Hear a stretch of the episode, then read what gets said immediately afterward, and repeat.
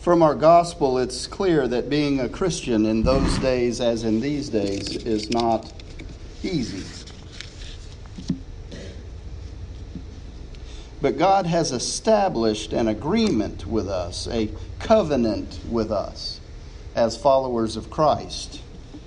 And God does this because God is a covenant maker and God is a covenant keeper.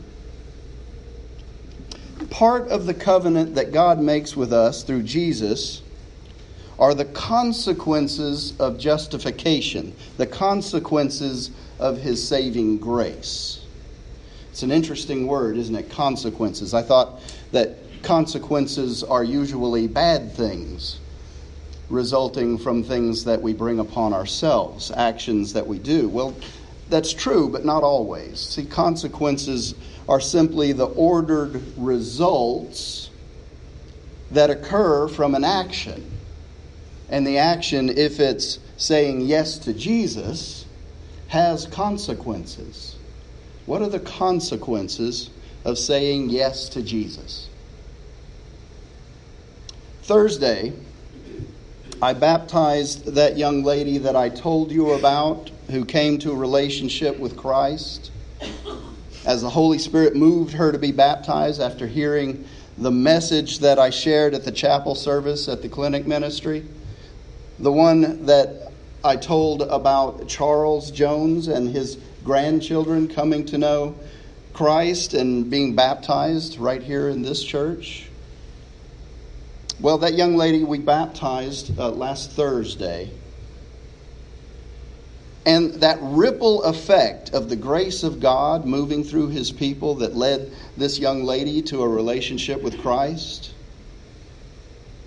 Well, as a result of one man's obedience, making sure his grandchildren knew who Jesus was, and them accepting Jesus and being baptized, that had an inspirational effect, the breathing in of the Holy Spirit on this young woman, and she accepted Jesus, and now she begins a lifelong journey of sanctification as she grows in her relationship with Christ and grows to be more like Him.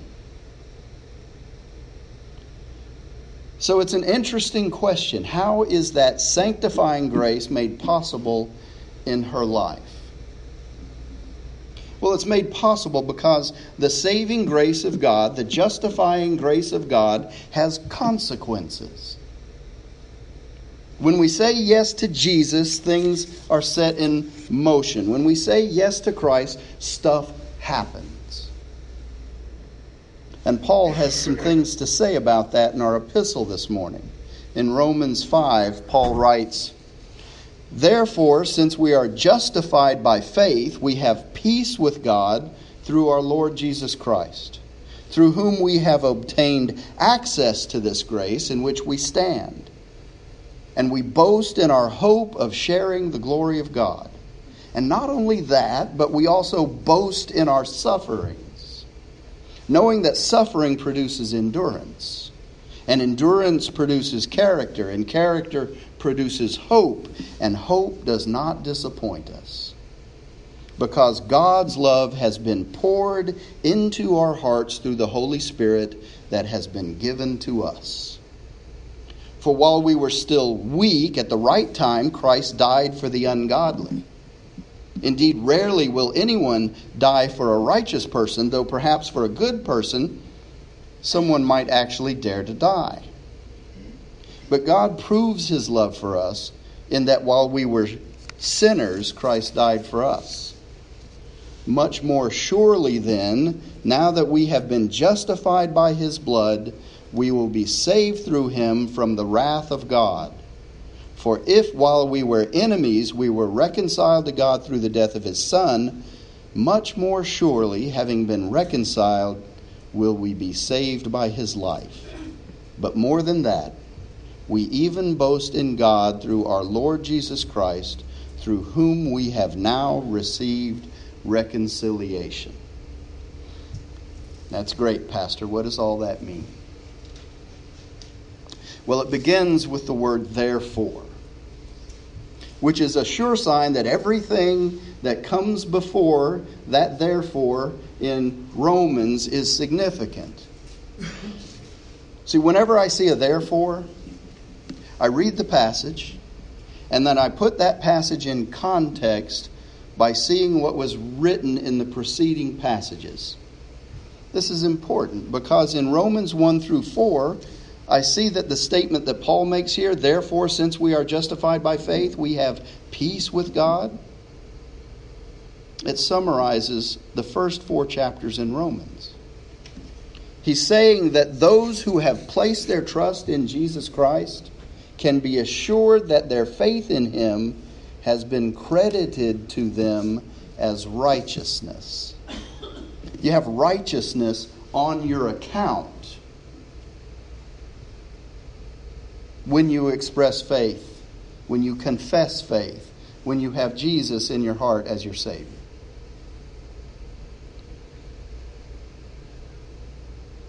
We can have confidence, we can have assurance of that because of what Christ did for us on the cross, taking our sins upon himself and then being raised again so that he could exchange our sins for his righteousness. And the assurance that Paul speaks of gives us something that I want to be sure and not understate. Because Paul says that assurance in our being made right with God through Jesus gives us peace. Let me say that again. The assurance in our being made right with God through Jesus gives us peace. I want to dwell for a few minutes on that word peace. I think we should meditate on what Paul is writing here about peace. See, we tend to think of peace as the absence of chaos. We think of it as the absence of conflict, the absence of war. But see, peace is so much more than the absence of something. Think about that. Peace is more than the void created by something missing in our lives. Peace is much richer than that for those that follow Jesus. Peace is much more full than that for those that have Jesus in their hearts. Peace is a consequence of justification. Peace is what happens when we are transformed by the saving grace of God through Jesus. It is the consequence of the indwelling of the Holy Spirit in each of us. Peace with God is the first consequence of the saving grace of God that we call justification. Now, as we talked about last week, before we accept Jesus, we're formless and void. You remember that? But when we accept Jesus, the peace of God enters us with the Holy Spirit, not just filling that hole in our soul, making the hole level. No, not just making it level, but filling our hearts to overflowing with newness. A new relationship with God. It's not just a state of inner tranquility, but more than that, it's an overflowing grace that gives us a purpose, gives us an objective, a goal.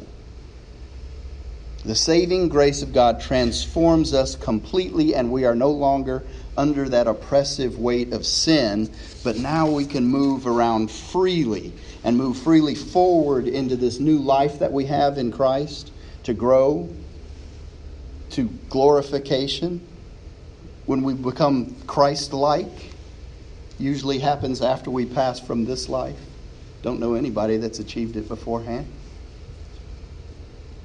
But the goal is glorification. And we do that by sanctifying grace. So you have prevenient grace, which is that grace that each of us enjoy just by being created by a God who loves us. Prevenient grace comes before saving grace. We may not have made a choice for Jesus yet, but God loves us anyway and is working through the Holy Spirit to get everybody committed to Christ. And then we have saving grace or justifying grace, which is when we say yes to Jesus. And then after that, once we say yes, then the Holy Spirit goes to work on us and in us to sanctify us, to make us like Christ until one day we can be like him and be glorified in heaven. See how that works?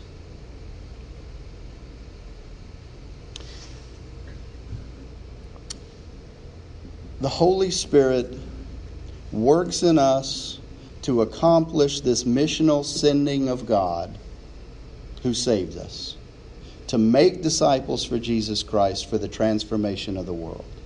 Peace is the assurance of salvation. We know that we know that we know that we're saved. Peace is the assurance of salvation and the anointing on us for fulfilling the purpose that God has for you as a minister of the faith. You see how peace is much more than just the absence of chaos? So, if the peace of God is the first consequence of that saving grace, what's the second?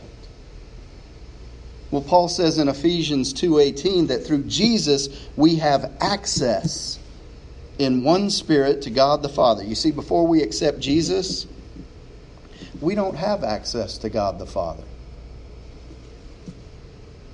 We don't have access into the throne room of God without Jesus. But when we make the choice for Christ, we have access to the Father through the Holy Spirit, through Jesus, our intercessor, who even now sits at God's right hand. Access is everything. Access is everything. Relationship with the Father requires righteousness on our part. And righteousness is something that's unobtainable by us on our own because of the brokenness that we live in, this human condition called sin. We can't be good enough. We can't earn access. We can't work our way into the throne room. Our only righteousness is the righteousness of Jesus, which he exchanged for our sin on the cross. Is that clear?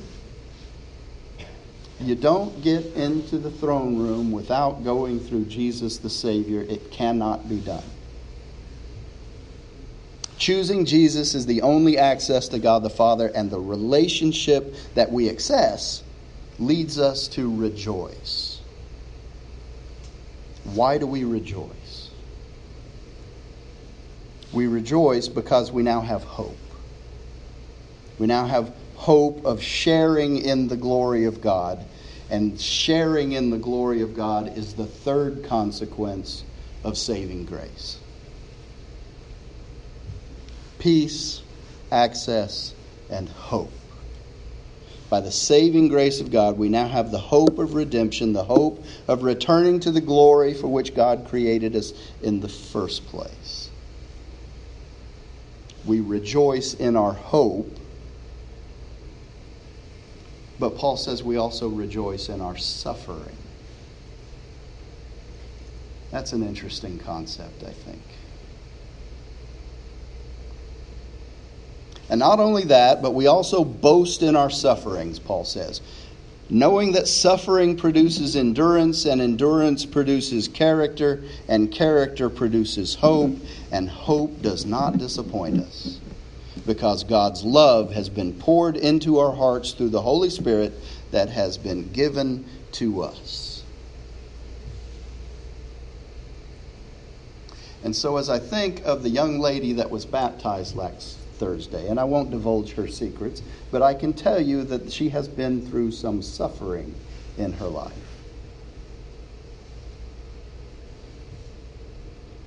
And it makes you think Am I suffering? I can ask you the same question. Are you suffering this morning? Can, can we just be a little bit real and honest here this morning? Can we do that together here this morning in this holy place that's been set apart for the equipping of the saints, that's you, in this little church that does so much for the kingdom in this community. Can we be honest with one another this morning and just say that we know that most of us here are suffering in one way or another?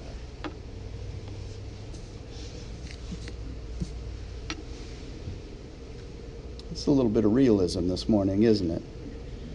Some of us are suffering from illness, some of us from financial hardship, some of us from relationship issues, family issues, things from our past that we would prefer not to bring up in polite company.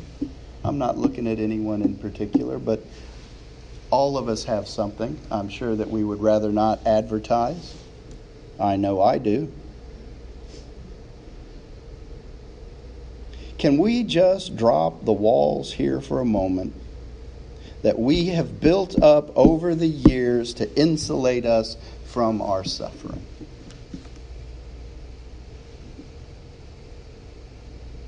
Because this is your community of faith and you are among friends this morning. Now, I don't want everybody to stand up and tell me what you're suffering from. I know. I know a good many things that people are suffering from, just like this young lady that was baptized. We all suffer from one thing or another. And I want to assure you this morning that God did not cause the suffering. Is that clear? God does not cause suffering. The broken, fallen world in which we live, the sinful nature of humankind since the fall, and while we're being honest, some of our own choices have caused us suffering. But see, there's good news. And this is what I am trying to equip you, the saints, the ministers of the faith, to carry into this community because of your suffering, the stuff that's in your past, the stuff that you're dealing with now. You are the perfect witness of Jesus Christ in the community. Do you realize you don't have to be perfect and holy and righteous out there to be a witness for Christ? It's not what you did, it's not what you're doing, it's who you know. It's who you have relationship with. That means everything. Access, relationship, peace, knowing whose you are. When you put Jesus in your heart as Lord and Savior, God can use that. God does use that because that honors God.